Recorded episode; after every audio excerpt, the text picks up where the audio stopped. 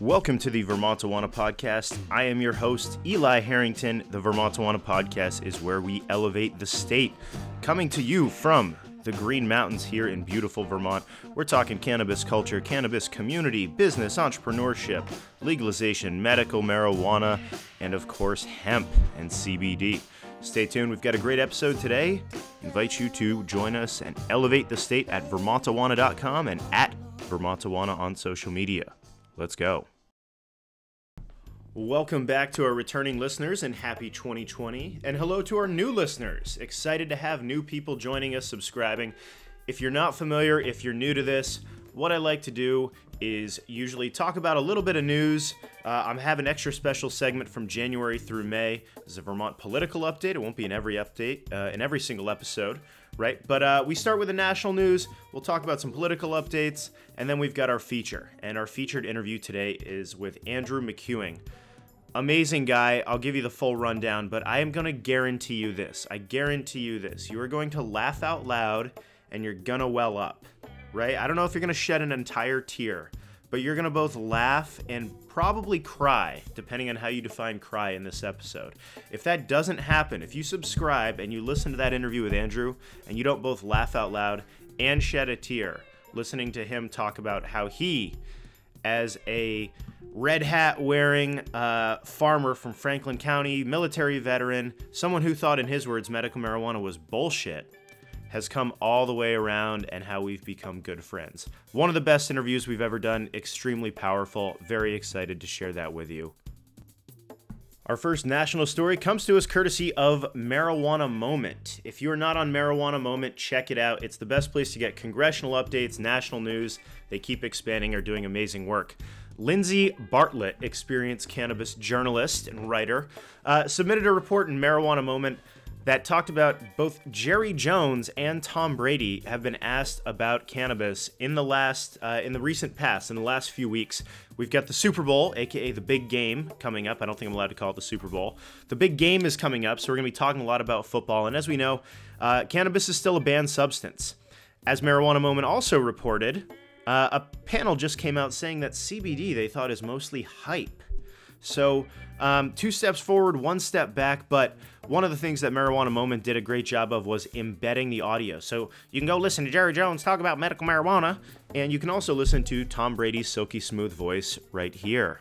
Yeah, I know there's been talks about that in the NFL as well, and I think the stigma is being removed. And hopefully, they're doing a lot of research into whatever benefits there may come from it. So I don't know enough about it. I'm sure a lot of experts out there that could weigh in, but these are the sign of the times, and things are changing, and you know, progress is good. Tommy, good luck on Sunday, and we will talk to you on Monday. Meanwhile, out on the campaign trail, it's worth giving people sort of a reminder. We had uh, Joe Biden and Michael Bloomberg double down on their anti cannabis reform stances most recently. Bernie had come out and made a splashy announcement um, and sort of reiterated kind of his support, uh, which he did not do in 2016, should note. Tom Steyer, who's that? Yeah, right, exactly, um, came out and said that he supports decriminalization and legalization nationally. Uh, but it is a good time to remind people that Elizabeth Warren. Um, is somebody who's got an A grade from NORML, is somebody who's co sponsored legislation.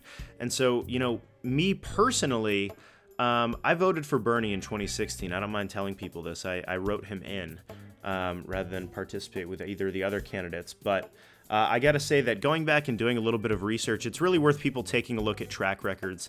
Um, Elizabeth Warren is somebody who is not a big fan of cannabis early on, uh, but has come quite a long way. So when you're looking at all the candidates, this is an issue that's to come up more and more on the national campaign trail.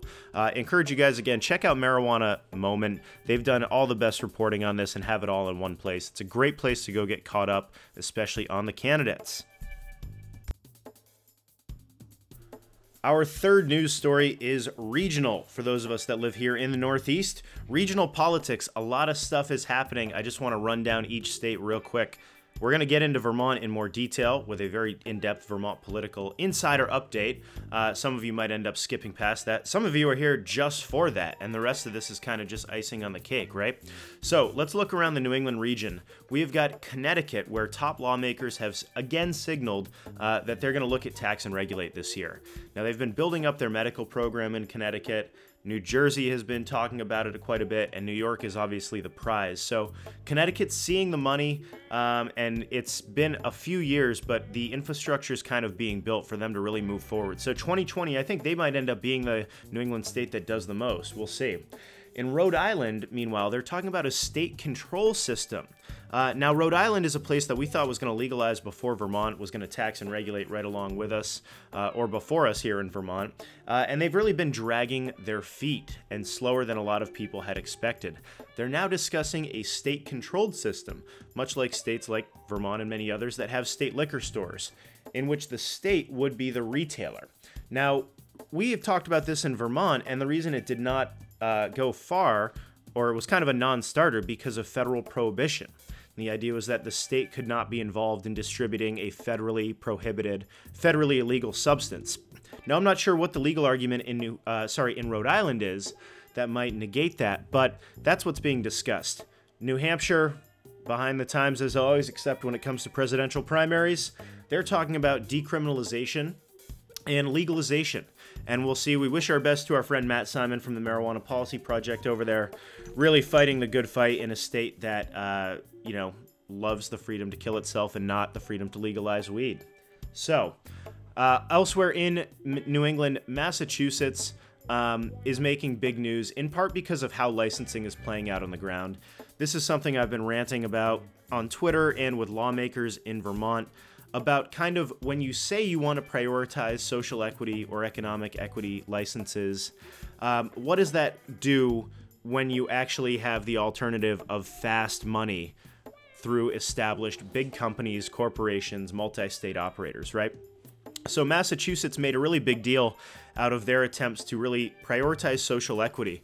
And they kind of came up with a formula, but it wasn't super well defined up front of how they wanted to make sure that people who were minorities that had been negatively impacted and people who were small business owners, people who lived in the communities that were going to be operational, uh, that these people could get licenses. So they said, we'll figure this out. We're going to create a system of priorities. We're going to make sure economic empowerment um, and social equity licensees get to participate. Lo and behold, what happens? As the Wu Tang Clan tells us, cash rules everything around me. Cream, get the money dollar dollar bills, y'all. What that means is that once the tills open, right? Once a dispensary opens for business and that dispensary and the state are now making money from legal cannabis sales, that's where the administrative focus goes. Keeping that money flowing in. Now, licensing is still an issue and they need to license people quickly, right? Well, who's easier to license? A small micro business, you know, that doesn't have a million dollars in the bank or a multi state operator that can point to a dispensary in Pennsylvania they've operated and says, We've got unlimited money in the bank, we paid off the locals, we're ready to go. Boom. So in Massachusetts, we're seeing a lot of entrepreneurs, small business owners, minority applicants who are pushing back against the state commission saying, Hey, you said that we were going to be able to participate. We submitted our paperwork, we did our jobs. The licensing board is not doing theirs. Some of these people have waited 600 days to get a response. Some of these people have been paying rent on buildings, you know, that are not allowed to operate for months, if not over a year. In the in the instance of some of this, and I'll point back to uh, the Boston Globe. Um, I believe it was Felicia Gans who did this reporting, or Naomi Martin, one of the two. Um, but there's a story in the Boston Globe and a whole series of reporting. It's kind of becoming thematic with people interrupting com- control board meetings and saying, "Hey, nothing happens until we get our licenses. We've been waiting, we've done our job, we follow the rules. So we're watching that play out because Massachusetts really made some waves as far as their attempts um, to empower social equity minority applicants. And what we're finding is that uh, that is hard when you're putting that up against the ease um, and the financial incentive of having large corporations, multi state operators come in and just open up shop. So We'll see. This is something for other states, especially us here in Vermont, to be wary of. But encourage you to check out that news happening around the region. In the meantime, let's go here a quick ad and then let's get into our Vermont Political Insider Update and our featured interview for our late January 2020 edition. Do you guys hear that? That's the sound of prime advertising time. I'm on the edge of my seat. I want to hear this political insider update. It's valuable. It took me, Eli, hours and hours of time to collect and get this information together. This is the interesting stuff. So, you, a Vermont cannabis company, CBD, head shop, online, ancillary service, this is where you want to be advertising. You, somebody who's listening to this podcast, this is where you want to be finding out about events, about deals, about discounts, about classes all of this good stuff. So, we're in this together in this craft cannabis media scene and this little podcast. So, I want to encourage you guys, help me spread the word. Vermontawana at Gmail, at Vermontawana. Let's get some advertisers in here. You guys know that I'm very loyal, stay true to my friends, and have a lot of loyal day one followers. So, we're going to get more of this out, and I suspect we'll be full up with advertising by the next week. But in the meantime, I created a special one just for you guys. Uh, this is so ridiculous, it might become a real product, but here's a sample of what we can do with some advertising. Yeah! This episode of the Vermont Vermontawana podcast is brought to you by CBD's Nuts. That's right, CBD's Nuts, the new delicious, nutritious snack from Vermont Vermontawana. You're going to love to CBD's Nuts with over 100 milligrams of Vermont source CBD and an assortment of cashews, almonds, peanuts. CBD's Nuts make for a great snack. Bring it with you on the road, healthy, nutritious. They also make a great gift and over 100 milligrams of CBD. Make sure to CBD's Nuts today. Item number one is the legislative update. So, S54 is the name of the tax and regulate bill. Last year in 2019, it passed the Vermont Senate. It is currently in the House where it is scheduled to be discussed by the Ways and Means and Appropriations Committees. Now, these are the two quote unquote money committees. They're going to discuss how much revenue we'll expect from this bill and how much money it's going to cost to set it up. That second question is very critical to Governor Scott uh, and many other policymakers. Right now, this bill is being discussed in other House committees to get input. House Agriculture Committee, the Natural Resources Committee, uh, the Senate Judiciary Committee. So they're trying to build consensus. They will theoretically uh, go and amend this bill, um, talk to leadership, and see if it will be pushed forward. There is nothing scheduled presently for it to be on the House Ways and Means or Appropriations Committee. Uh, we expect that to happen at earliest, probably the second week in February. So stay on top of that. Item number two, it is election year 2020, and we have had some big announcements dominating the early political news. Now, the 2020 campaign at the top of the ticket, we've got Lieutenant Governor David Zuckerman, who has been a proponent for cannabis reforms for 20 plus years. He's very well known as being out front and historically correct on this issue. Uh, and it served him well politically as he is the lieutenant governor, very popular statewide, has survived some tough elections.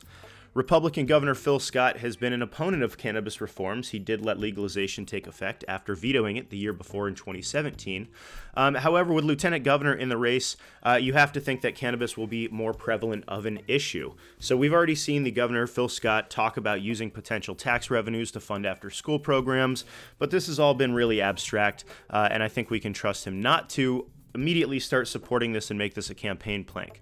That doesn't mean there's not a way for him to get on board with some other moderate reforms or incremental changes, uh, but the aerial impact of cannabis on this election and with it being an election year, we've got a lot of other Vermont politicians who are trying to metaphorically level up. Whether that's Senator Tim Ashe in Vermont running for lieutenant governor, uh, whether that's Chittenden County Representative Dylan Giambattista running for state senate, it's going to be campaign season for everybody. And I think what that means is that we might actually see less cannabis discussion and more focus on some of these other sexier issues. There's a youth climate lobby in the State House every Friday. These kids are begging governors and representatives to do something about climate change. Uh, we've seen discussion of livable wage uh, already become sort of heated and seeing some fractures. So there's a lot of work to be done politically on other issues that are not cannabis, and we see that taking up a lot of the legislature's time.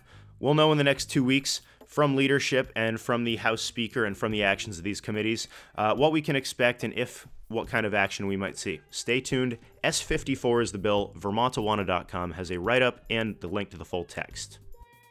Our third and final news update from the Vermont State House has to do with the Agency of Agriculture and the hemp program. Uh, we've seen the Agency of Agriculture and the Senate and House Agriculture committees work really effectively in implementing hemp legislative changes, updating the program along the way. It's grown 10x from about 100 registrants to about 1,000 registrants, just growers alone, in the last two years. So we've seen these agency this agency work together with the legislature, and the legislation that we're talking about right now is S194. You've seen this on the Vermontawana Instagram page. Senator John Rodgers, himself a Vermont hemp farmer uh, from up there in the Northeast Kingdom in Glover, he has filed a bill that would uh, basically give people legal standing to sue people for bad seed. So, like many other hemp farmers, he had issues with seed that was supposed to be feminized. It was not. Germination rates were not as advertised. And so, this bill would at least give Vermont farmers some legal recourse. Now, this is potentially a big deal nationally, as this is an issue that we've seen more and more of, and we're seeing companies that are making genetic patents. So, uh, states getting into the business of legislating and regulating seed sales for hemp and cannabis, kind of a big deal. Stay on top of that S194. I am so excited for today's featured interview. It is with Mr. Andrew McEwing.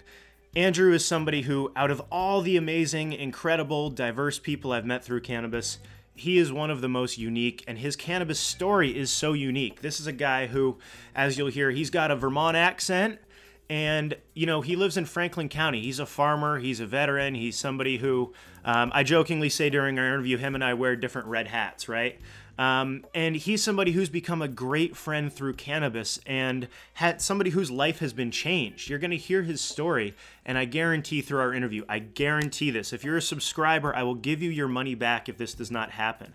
And if you are not a subscriber, become one based on this guarantee.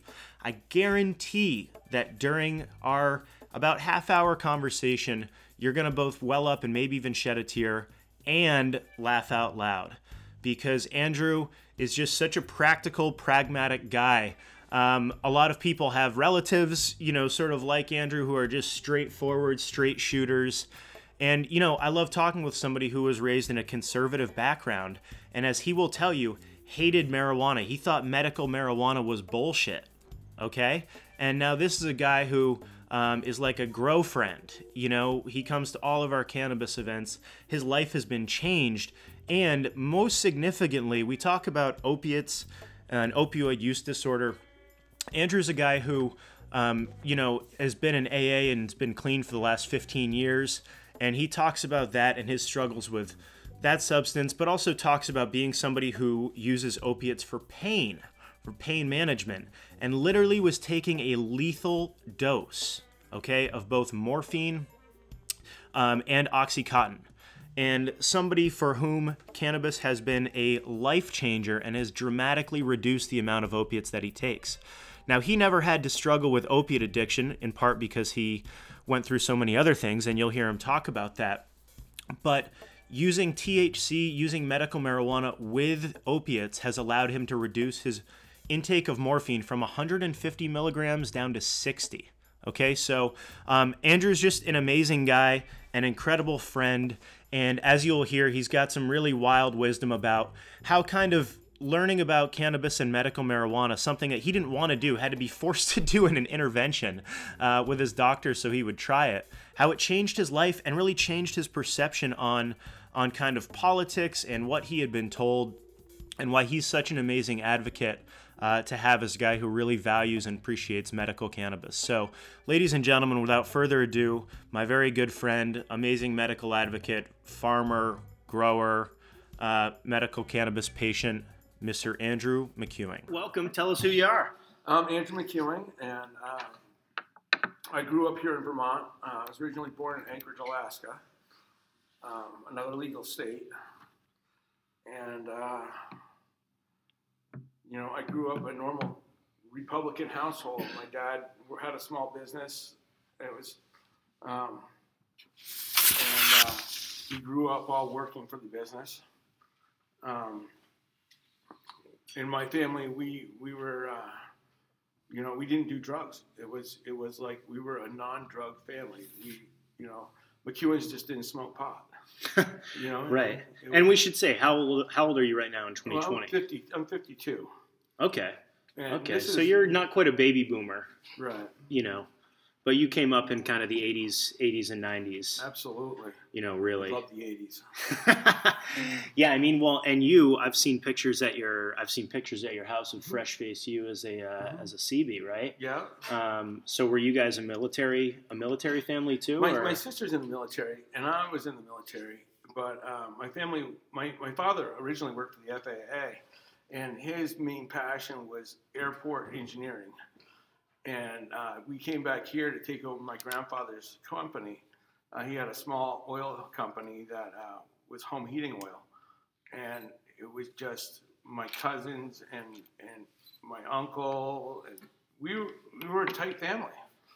Um, you know, I didn't get babysitters. I went with cousin Jamie delivering oil after school. I went with Uncle Dick to work on furnaces after school. I went with Uncle Uncle Jim. Everybody was an uncle, you know, and, and everybody was an uncle or a cousin or somehow related.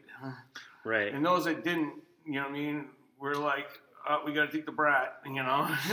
Right. And this is up in this is in Franklin County, right? no, this is down in here in Essex. We're down. Oh, okay. and uh, I moved to Franklin when I was when I was uh, in my 30s or early 30s. Um, I've been up I've been up in Franklin and Bakersfield for uh, 21 years. Okay. But you grew up more here in, uh, I grew in up Chittenden here, County. yeah, right We're here here. at Essex at the Lang Lang Yeah. Barns, thanks to the Langs. The uh, what was it like in Vermont? You know, at that point in time, and you know, kind of were you like Vermont's always got a reputation as sort of being a hippie haven, right? But yeah, you know, you sounds like you didn't really fit that mold. And here in the I '80s, it was probably kind of a different time, and you guys being a you know family that was maybe conservative, had business. Oh, absolutely. You know, what was this? What was the scene like? And you know, did you uh, did you ever you know smoke pot in high school? No, or? I never did. I, you know, I always had the adage that, you know, McEwen's don't don't do drugs, and you know, we could have all the pills and painkillers from the doctor that you know that that we we wanted. We just, you know, and I smoked cigarettes. I just didn't. Uh, I didn't smoke pot, and but you know, my family, did, it was all right to drink, and as long as you got up the next day and went to work and took care of your family, having a couple drinks was all right. Unfortunately, I was an alcoholic by the time I was 21. Wow. The drinking age was 18 back then, and you know, I had you know the the three or four weeks before I went into the Navy, I got into my first DWI car accident, and it was at a time where I was going to the Navy, and they made it go away Hmm. before I could go into the Navy, and uh, you know, it was it was like that the whole time. You mean uh, it was. Um, It was just kind of accepted, you know, in the Yeah. you know, I mean, you just kind of get fucked up, and that's what young guys do, right? Yeah, you know You what I mean? know? It was like I had to drive home. I was too drunk to walk. you know, and times have changed so much since then. Thank God. You know, I've been sober now. Uh, I've been in AA for 30 years, but I've been uh, sober for 15 of the uh, 15 years uh, consecutively this time. Congratulations. Um, out of the last 30 years, I've had uh, 25 years of sobriety, off and on. And, uh, you know, in, in AA, you know, smoking pot was a nay, nay, nay. You know, it was right. Nothing no. except cigarettes and coffee, I guess. Yeah, cigarettes and coffee, you know, were the, were the two, uh, the, the, you know, caffeine and cigarettes and were, were the, uh, were the staple. You know, we, we didn't even eat. We just drank coffee and smoked cigarettes, you know? uh, Yeah.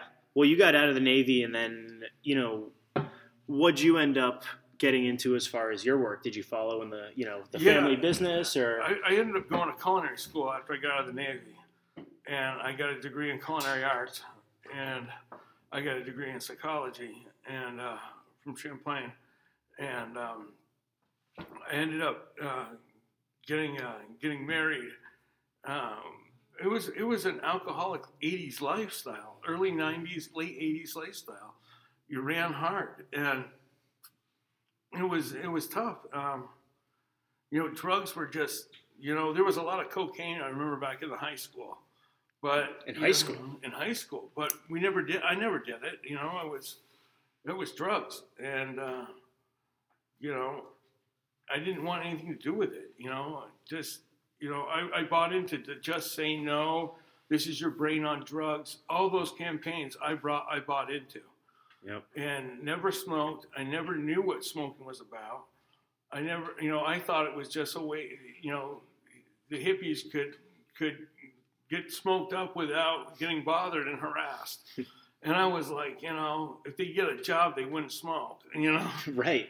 You know? Right. I mean, you're describing kind of like you know, almost like the uh, the bad guy stereotype in an '80s movie, right? Yeah, and you're like, you losers get a you know get a job, and you're like the the jock or the car guy or Yeah. the you know whoever. And uh, you know, it's funny to imagine that now, but I think what people who are younger don't realize is that now there's not as much stigma around being a stoner. no, You know, but if you look at a movie like Fast Times at Ridgemont High, right? right, Jeff Spicoli's a loser. He's an Right. idiot. You know, like Yeah. he's he's a bad guy in that movie. And uh, it seems like that's kind of how how things were here, and it's easy to understand why you know you would you would fall into that mindset because I got to imagine a lot not a lot of people in in the Navy, and then not a lot of people in culinary school. right. You know, although I don't know, kitchens are kind of notorious for for partying. Well, uh, when I was in the kitchens, I you know I had access to alcohol, and that was Mhm. my drug of choice was alcohol. You know, I was like, you know, one of my closest friends was my boss back then, and he fired me because I was such a drunk that he couldn't keep me on. And as soon as I got out of rehab, the next day he hired me back. He said, "Oh, you're sober. You need a sponsor, and you need a job, and I'll give you both." And it was taken care of. And you know, smoking pot was never even a question, never even a desire, never even a thought, a second thought. I just didn't do it. It wasn't my thing. Like drinking was my thing. Right. Well, and like you said, then in the in the program, you Mhm. know, AA is very anti anti other substances, right? Absolutely. You know, total sobriety. So, um, you know, how do you come into how do you come into contact with with wheat? Well, I was I was in a car accident uh, 16, 17 years ago. I ended up breaking my back in three places. And then uh, along the way, injuries from the Navy, I had to have my knees replaced in, 19, in uh, 2014. And uh, so I was on all kinds of opioids. The doctors were feeding me opioids, jar after jar after jar after jar. But I never became addicted to them. You know, I became dependent on it, but not addicted. I never ran out, and I never felt like, oh, I only got two left. I never, I it was never like that. I was always very mindful because of how much I was taking, because I had an alcohol problem. I didn't want a drug problem. Right. And You were uh, like a reluctant, you know, you didn't if, if you hadn't been in so much pain, you wouldn't have taken the pills Oh, at all. absolutely not. You know what I mean? But, But- it was life or death. It was like I was bedbound and I was in a wheelchair for a while um, due to my injuries. And, uh, you know, the painkillers, the opioids, and the morphine, and the Percocet, and, you know, got me, got me uh, up and I was able to run my farm. Um, back uh, after the car accidents, I could no longer cook in the kitchens because I couldn't stand up for long periods of time. And working in the kitchens is a lot of standing and a lot of movement. And yeah, just you're running around, you're on your feet all the time. just couldn't do it. And the painkillers weren't even helping me do with that. And so I had to figure out what I was going to do um, for, for, for an income. So um, I had 23 acres of land up in Bakersfield, so I started growing beef, and that was a way of of, uh, of keeping the, the, the pastures mowed, and uh, you know we we raised we raised some extremely good beef. We were about seven grades above prime, seven to ten grades above prime, and we were you know we were 650 a pound hanging weight, which was like you know twice the cost of, of prime back then Mm. and you know we, we made a good living and then when i couldn't no longer you know the animals were getting too big they were you know 1500 1800 pounds on the hoof you know and you know uh, they were dressing out at 1000 1100 pounds. And um, you know to get stepped on or to get pushed aside it was really was really uh, was really dangerous to my back. And um, so we made the we, we made the decision to, to go into chickens. And I started raising for uh, a restaurant in St. Albans, and um, we would we would grow uh, two three hundred chickens a year, and then I I you know uh, it got necessary to get into butchering chickens because I was spending all my money having them butchered. so uh, we uh, we um, we bought butchering equipment and uh, got into that line of work, and we were butchering over a thousand birds a year, and um, it just it just worked out. Um, finally, uh, this opioid epidemic came around, and the doctors weren't as free with the narcotics as they used to be. And, uh, you know, they were starting to talk about, I was in more pain, and I kept telling them to raise me, raise me, raise me. You know, in the beginning, I was taking about 150 more, uh, milligrams of morphine and another 135 milligrams of oxycodone. How frequently? Oh, that was that was a day that was the day supply. Wow. So, you know, I mean, I was, and I was functioning. I was fully functioning. I had been on them for 17 years. And, you know, it, I never, I never had that draw, and I, but I was in pain still. And opioids only work so well, and then you have to increase, increase, increase, increase. And um, I mean, those are crazy numbers. Talking about 100 milligrams of morphine and 150 milligrams of morphine. wow, daily. daily. That's that was insane. Um, you know, and I was asking the doctors to, to increase my to increase me, and they were like, "We can't." You know, you know, we're you're at a lethal dose. I was like, "We mean I'm at a lethal dose." They were like, "If we gave your dose to a normal person, it would kill." them." And I and that kind of scared me. But you know, and it was I was like, well, you got to do something for me. And they were like, well, we can offer you medical marijuana. I was like, I'm not smoking that shit. I'm not going to be a druggie too. and uh, my wife and my doctor got together, and along with my sponsor in, in AA, and they decided that I should try this, and that I hadn't had a problem with the uh, the opioids. I've been able to manage those, so I should uh, try the marijuana and see if that worked. And I was I was reluctant, and I thought all those hippies just wanted to be, you know, get the state off their back.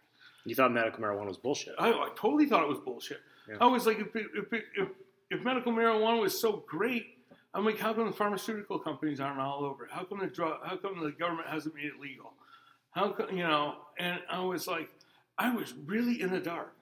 I was really, you know, I had uh, this one paradigm in my head of, of of what marijuana was, and I was so wrong. You know what I mean? It was it was like the story that I had made up in my head about marijuana. It wasn't based on fact. It was based on scare tactics from the '80s. To just say no. This is your brain on drugs. This, you know, the war against marijuana, the war against illicit drugs, and I was like, uh,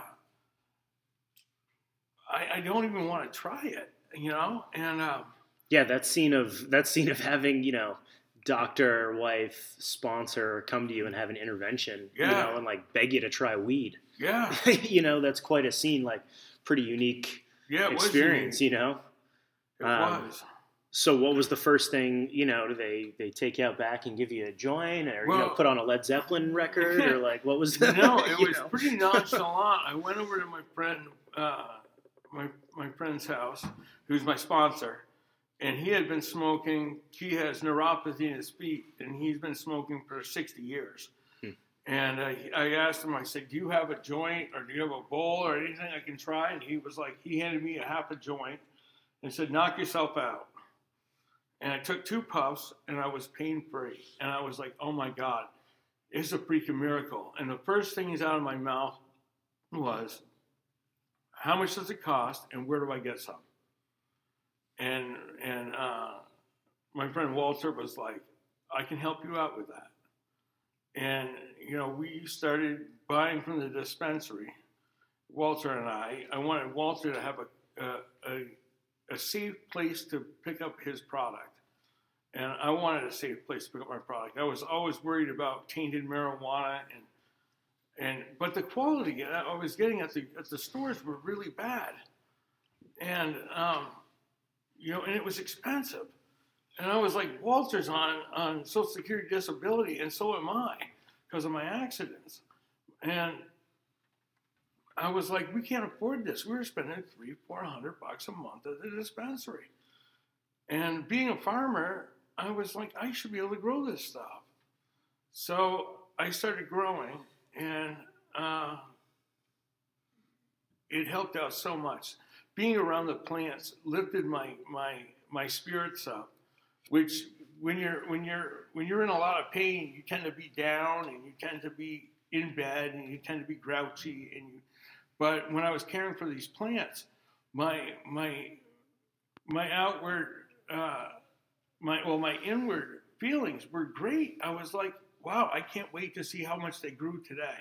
And I go downstairs in the basement and water them and take pictures. And, you know, it was, it was, you know, caring for these plants were probably the biggest part of uh, doing the whole marijuana thing.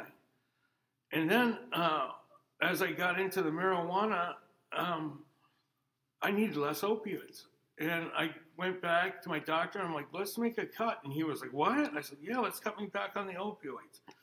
And he was like, nobody cuts back on opioids unless they're forced to. I said, well, I don't need as much. And uh, I cut back a third that day, and I did it with with with relatively ease. And uh, and the next year, I cut back another third. So right now, I'm on two thirds what I was taking. So I'm on 60 milligrams of morphine and 90 milligrams of oxycodone. So I've cut it back considerable. Yeah. And I feel better. I'm not grouchy. My son says, "Dad, you're not a dick when you're smoking." you know, and he's 21, so he must know. yeah. Well, anytime you get a young kid to say, right, especially your uh, your son to give you that kind of credit, that's about as high praise as it gets, right? Yeah. you know, that's almost like him saying you're cool. Yeah. You know. You know. Yeah. The uh, the plant therapy. You know, I know that's been such a cool part of legalization, and even a lot of the hemp stuff is so many more people are appreciating it. You know how much fun it is to grow. It is. you know, as a uh, as a medicinal as a medicinal, you know, sort of treatment for yourself and as therapy itself.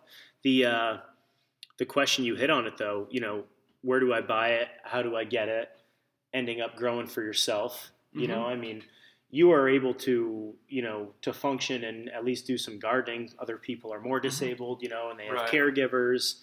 There's still some expense and a learning curve for how to get it set up. So, kind of, how do you learn how to grow? Or you just hop I- on YouTube and trial and error? And I hopped on YouTube, and everything I knew came from YouTube. And I watched these videos on how to how to uh, how to plant and how to take clones, and I watched these videos on how to how to fertilize. And you know, I went through the gamut of fertilizers. I started out with the ultra cheap stuff, and I, and then I and now I'm doing uh, Roots Organic, which is fairly expensive, but the product comes out so nice. Mhm. And um, you know, when I when I when I when I think about growing a a a, a, uh, a tent, um, I'm thinking about what strain do I want? What strain is going to help me with my chronic pain? Right. And what's where you know I want a I want a, a fairly strong indica and a and a fairly strong sativa for the daytime and an indica for at night where I can sleep. And uh, you know, and I ended up Walter was his severe pain, and I ended up with a girl that had 150 plates and screws in her head and couldn't take opioids. She was hit by a dump truck, and she was she was uh, This is your friend who I met yeah before too. yeah Brooke and you know so I started helping these people out because they were in chronic pain and you know the the the companies the uh, the the dispensaries have to grow for a wide wide range of disabilities and symptom you know Yeah. symptom alleviation and I had I can focus myself on pain management and so I ended up growing for a couple of people. Um, you know, my you know my friend Dave, uh, he has chronic pain, and you know, he was having a hard time sourcing his marijuana. He couldn't afford the, the dispensaries, which I don't blame him. It's so expensive. Well, and all you guys are, you know, and everybody you're talking about are people who are, you know, who are older and who might not be, you know, might not want to be on the illicit market, right? Right. Exactly. And they don't want to, like, what are you going to do? Go on Facebook and ask people if they, you know, where do I buy weed? And, you know, I go to the I go to the state house and it's a lot of the same people and they're looking up the priceofweed.com to to figure out how much it should cost. And so, Right. you know that's a real thing and i know why part of why legalization is such a big deal you know because not only can you grow you know your two plants and you can give it away to people Mhm. in addition you know and you you're also can be a patient and a caregiver um, but then also being able to teach other people right. you know and sort of pass it along and that's the really cool part uh, because it is you know and it's not all the dispensaries fault you know like you said they've got to grow a wide range of stuff Right. they're overregulated. You know, the Mhm. state hasn't really figured it out, and I'll ask you what you think about that after. But you know, this is kind of part of what the culture is, and you're somebody who came in reluctantly Right. at best, and you still found your way to the same part of the culture that all the old hippies Right. have done, as far as sharing with patients. You know, giving it out to people, teaching them how to grow, giving Mhm. them seeds, giving them clones. I think it's just part of the part of the plant and part of the culture that Well, the culture becomes part of you whether you are are you know thinking it's going to come or not Well, the culture is is is amazing. I mean, it's not the the the the homeless, um, jobless. I'll do anything for a weed. You know, for weed. You know, uh, you know, let me paint your Porsche green. You know, right and uh, you know, for for I can get enough weed for the weekend. You know, it just the culture. You know, is so inclusive. You know what I mean? You've got doctors, you've got lawyers, you've got all different types of all walks of life that are bound to each other by this by this one plant. And frankly, once I started smoking, I was like, why is this illegal? Why was this illegal for so long? This is stupid. right You know, like let's make this legal and you know, let's make alcohol illegal because alcohol does a hell of a lot more damage than weed ever did. You know, it just you know, alcohol kills every major cell in your body, from your toenails to your hair, and all the way in between. And you know, the worst thing you got to worry about weed is getting the munchies. right right you know which that's a uh, yeah like you said the the events and kind of the culture and the community is really is really really nice to see because i know you know i've got so many different friends you know that i've made through cannabis you know including you Right. you know, and like we're two people who, you know, I'm sure voted for different people for president last time around. You I'm know, pretty sure we did. probably willis We both wear different kind of red hats. Yeah. You know, um, but the, you know, like you said, you're reckoning with the politics of it. Right. You know, and kind of where you're at now, as far as like, oh shit, I was lied to this whole time. Right. You know, That's how I feel too. I felt like I wasn't. I was deceived. yeah, I was deceived. I was on somebody's agenda that wasn't giving me all the information and all the facts.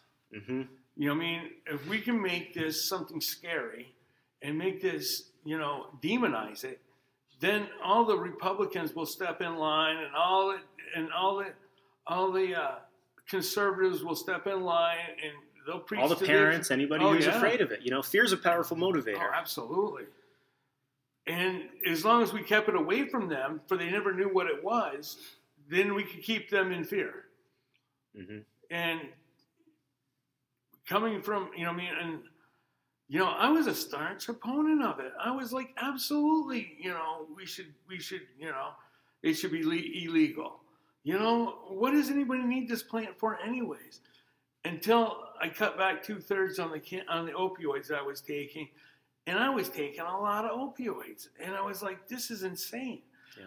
And along that time, I met this doctor. He was an OO, is an OD, a doctor of osteopath, um, and his name was Dr. Dustin Sulak from Maine, and he was like, people that take opioids and cannabis products need 20 to 80 percent less opioids in their treatment. They find that they don't need to have the increases that that opioids alone have. That they don't, they can get by on far less, And he was the one. Anytime you take a can, uh, an opioid product, I should be taking a cannabis product with that, and that changed my life. And I was like, you know, two thirds of the amount of narcotics I was taking, I'm, you know, and I'm off of them, and I feel great. Great. I'm alert. I'm Yeah, having know? cannabis, like you said, having a doctor think about it as a supplemental thing that's enhancing the power of the opioid, so you don't need as much of it. right. You know, and I know he's become pretty famous as a medical cannabis doctor. Yeah, he has. You know now, and um, you know, thankfully, 'cause I think absolutely. We need to in a form of well. So how do you, you know, you're somebody who talks to, and we mentioned, you know, you're up there in Franklin County, Mm-hmm. former farmer and former, you know, and a veteran, you Mhm. know, and somebody who's over the age of 50, you know, and on disability. You check a lot of the boxes of who politicians say they care about, Right. you know, so, and especially conservatives, you know, Right. you know, so how, what's the reception that you get, you know, and I, I think of it more as a generational thing than a political so thing you know and so what's the reception that you get and what's the most effective argument for you when you talk to people about about how it's impacted you I tell my story. Um, because if you go in and you, and you try to muscle them and say, "Oh, this is bad," you know, we're, you know, cannabis is good and cannabis, you got to let them make up their own mind. Conservatives want to make up their own mind on stuff after they've been spoon fed the information. yeah And uh, right, wrong, or indifferent, they'll they'll eat whatever you you know. Most people will eat whatever you serve them. and uh, and you know they were served a pack of lies, and you know when it came to cannabis, yeah and uh, you know it was. I, I've talked to a couple of my representatives, and I don't tell them, you know, I tell them my story, and I'm like, you know, this is how I grew up. This is, you know, what, you know, what I believe in, and this is is uh, is unacceptable now because, it, you know, the research, as little as it is, is coming back and saying this stuff isn't dangerous. This stuff is actually helping people. You know, Israel Israel is doing a lot of research on on uh, on CBD and and THC and all types of um, of the, the cannabinoids in, in in cannabis, and you know the the um, the Israeli army. If you have a traumatic brain injury or uh, get blown up or get a shockwave from a, a missile or a bomb or anything, they immediately give you uh, cannabis um, to, uh, to to help your neurons uh, in your brain. Uh, and they say that so that, that helps protect the brain. And you listen to people that say that NFL football players with all their traumatic brain injuries, that they and all the and all the, the trauma to their bodies, they should be they should be taking cannabis. Yet the the doctors and are, are so uneducated about this. I had to get educated on my own because my doctor knew nothing about it. You know what I mean? He didn't know what type of a dose to give me. The other thing I found was freedom. Like with cannabis, there's not one that says at six o'clock you got to take this pill Yeah. and this much of that pill, or or, or uh, it, it, you can smoke as much as you need to get the symptoms alleviated. Right Relieve the symptoms. Yep, as long as you got enough of it, right? Right. You know, that's the only that's the only factor. You know, you can make it your you can make it into edibles if you want. Right. You know, you can vaporize it. You Mhm. know, you can have concentrates and dabs. You know, and like you said, you can kind of choose your own treatment, right. which is uh, I think what people like. And you know, start feeling pain, take a hit. Right. You know, maybe it's every 20 minutes for some people. Yeah. You know, but it helps them. You know, keep it kind of at ease. You know, I, I, I typically smoke uh, in the nighttime when my back's bothering me the most. But I know people that smoke from the time they get up to the time they go to bed, and it's their only form of uh, symptom relief in this age of opioid scare and epidemic. Doctors aren't giving out painkillers, and we have people in pain. And this helps pain. It helps my pain. My wife can actually have to help me downstairs to my basement, and I'll smoke some concentrate and be able to walk up on my own. Wow. And Yeah, it's that dramatic. That's like in video. 15 minutes time. Yep. I go from you know needing needing assistance to to being able to do it on my own. That's that's that's groundbreaking stuff. And it's this little plant that we think is, you know what I mean? It's so easy to grow. It's a freaking weed. You know, right, right. You know, anybody really can can Yeah. do it. You know? you know, everybody can grow weed, but there's only a select few that can grow good weed. that's But- right. But uh, you know, but if you if you put your mind to it and, and you do the reading and the research on it, there's no reason why you can't grow your own medication and not be shackled by by big pharma. You know, I, eventually I'm going to be getting off the opioids, and you know how freeing that's going to be. You know, like right now I'm a slave to them. I have I check my pockets two or three times before I leave the house to make sure I have enough painkillers for the day. Now, how obsessive compulsive is that? Yeah, You know, and just I can carry a cannabis product like a vape pen with me, and boom, boom, boom, I keep it right in my car, and I don't have to worry about smoking. And, you know, I don't I don't smoke in my car, but I know a lot of people do, and just because you smoke marijuana doesn't mean that you're going for pass out every time. You're going for symptom relief most of the time. You just, you know, I don't want to get so buzzed that I can't function, but I want to get enough into me so that my pain is gone, Right. or or at least manageable. Have you tried? I mean, you know, you've got serious needs for severe pain. Has have you tried CBD? Does CBD do it for you, or a combination, or I found that You know. that THC works the best. yeah, A heavy a heavy dose of THC, usually from an indica, is what helps me most at night. I have a hard time sleeping because of the pain. You know, the other thing is these opioids. I, I recently I lost my son this summer to an opioid overdose. Hmm. Now he was addicted to the same things that I'm on and that the doctors are giving me freely. And he died from that. And that's scary. Here I am taking the same type of painkillers, opioids that killed my son. And I take it without a, a care in the world or a, a second thought. And that's painful. You know, I don't want to say that I'm against opioids because I'm not. I'm against the abuse of opioids. And, you know, they talk about this. They, they say after a 30 day prescription of, of Percocet, 30 people out of 100 will be addicted. Out of a 60 day, um, you know, um, prescription, 65% will be addicted out of 100. And out of 90, 85% will be addicted after after eight after 90 days of a prescription of opioids. That's ludicrous. That's crazy.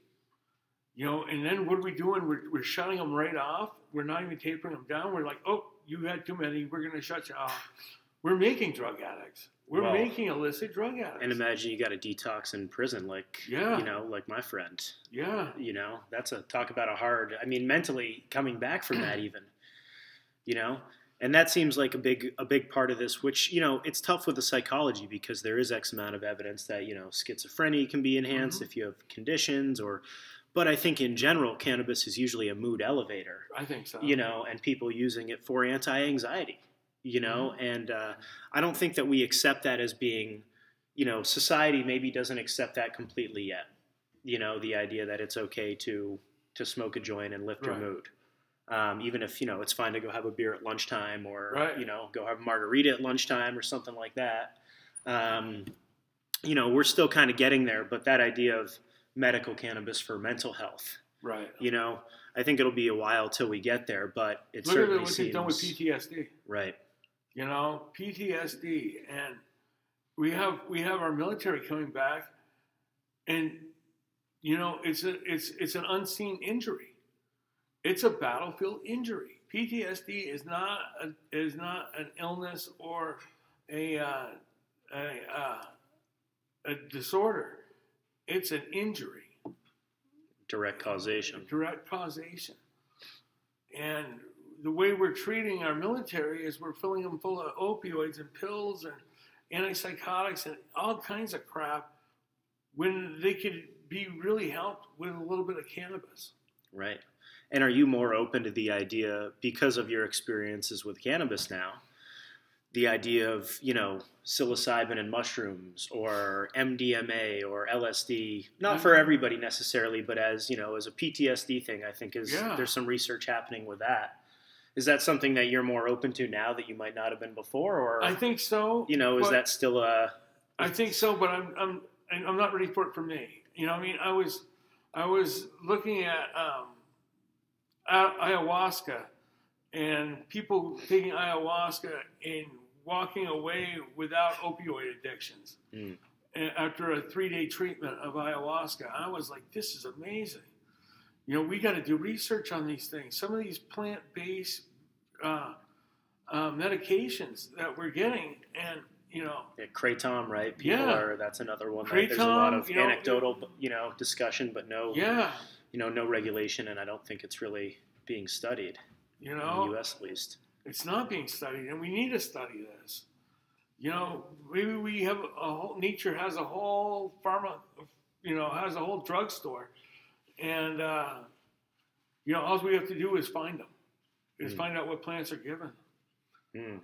Yeah, do you think it's funny thinking back to uh, you know you in the you in the eighties, you know, talking like a hippie about natural plant remedies and, Oh. and and cannabis, and it's kind of a you know it's like the Rocky Four you know thing. If I can change, then you can change, and we all can change together. Absolutely, You know. you know, cannabis has really opened my eyes up to. I was pretty much egocentric for the longest time. I thought about my pain, my ailment, my my suffering, and when I started with the cannabis, I was like, I can help other people that are doing the same thing I'm doing, and it's given me friends. It's given me a culture. My wife doesn't smoke, and my my son smokes. My son's autistic, and um, you know, um, and he he's come right out of his shell with smoking. Plus, you know, it's something that we can do together, and you know, and and talk. You know, autism, you know, strikes the conversation from you. You know, when it's usually I'm fine and that's it. To having a half hour conversation with my son, it's unlocked the communication between me and my son. Mm. And it's been nothing but a blessing. Um, and you don't have to, you know, you, you certainly can smoke until you're unaware of your surroundings and unaware of what's going on. But you can also just smoke for symptom relief and work out your regular day and, you know, still take care of your errands, still take care of your, your day-to-day living and not be impeded or struck on the couch. And, you know, it all depends on what you want and what's good hmm. for you. And, you know, I, I think with cannabis, we're taking the, the amount and the concentrate and, you know, the concentration of THC right out of the doctor's hands and giving it to the, to the patient, which is empowering yeah. it's very empowering for the patient to be able to say, I can smoke this or this or this, and I'll get the same relief as if I take this, this, or this. hmm And um, and that's good. And that's that's where we need to be going. You know, we need to empower the patient. You know, the doctors need to, you know, to research this. And you know, I think anytime instead of giving a painkiller, they should give a prescription for an opioid uh, not an opioid, but a prescription for a uh, for a cannabis product. hmm You know, and you know, anytime you Start know- with CBD before you go to Yeah. Percocet. yeah, start with CBD before you go to Percocet. Right. There's a big. There's a long ways in between those two. Absolutely. The idea of and getting CBD there. is legal in all the states You know. now. hmm You know, we need to make cannabis legal. Um, you know, I think once it's legal, our war on drugs is just going to go away because there won't be one. Right. and the thousands and the millions and billions of dollars spent on on eradicating you know marijuana it's the most asinine thing i ever heard of now i was i was the one that was voting to give them more money you know Yep.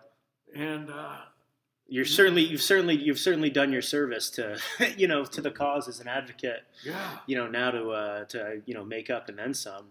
You know if there was any uh, if there was any thought about about that, but yeah, this was great. Um, Andrew, thank you very much. Oh, thank you for special me. special to share this. There's a lot of there's a lot of good stuff in here, and we'll uh, we'll get it out there widely. Oh, I appreciate it. I appreciate the chance that you you wanted to hear my story, and uh, thank you very much for listening. Whew, all right. Thank you all for listening. That was uh, that was really special. Um, you guys heard my guarantee up front. If you did not laugh out loud and uh, and well up at some point during that interview, hit me up. I will refund your subscription completely. Whatever you paid for, I will refund it. Um, but I want to thank you all for tuning in. Starting in February, this podcast will come out every two weeks. Subscribe on Apple. Look for it on SoundCloud. Look at the VermontAwana.com website become a subscriber to the newsletter, and of course, follow Vermont Awana on social media. We'll be coming back with more, including some hot political news coming up next week on probably Tuesday. So stay tuned. Thank you all for your support. Become subscribers, check out the website, and above all, make sure to elevate the state.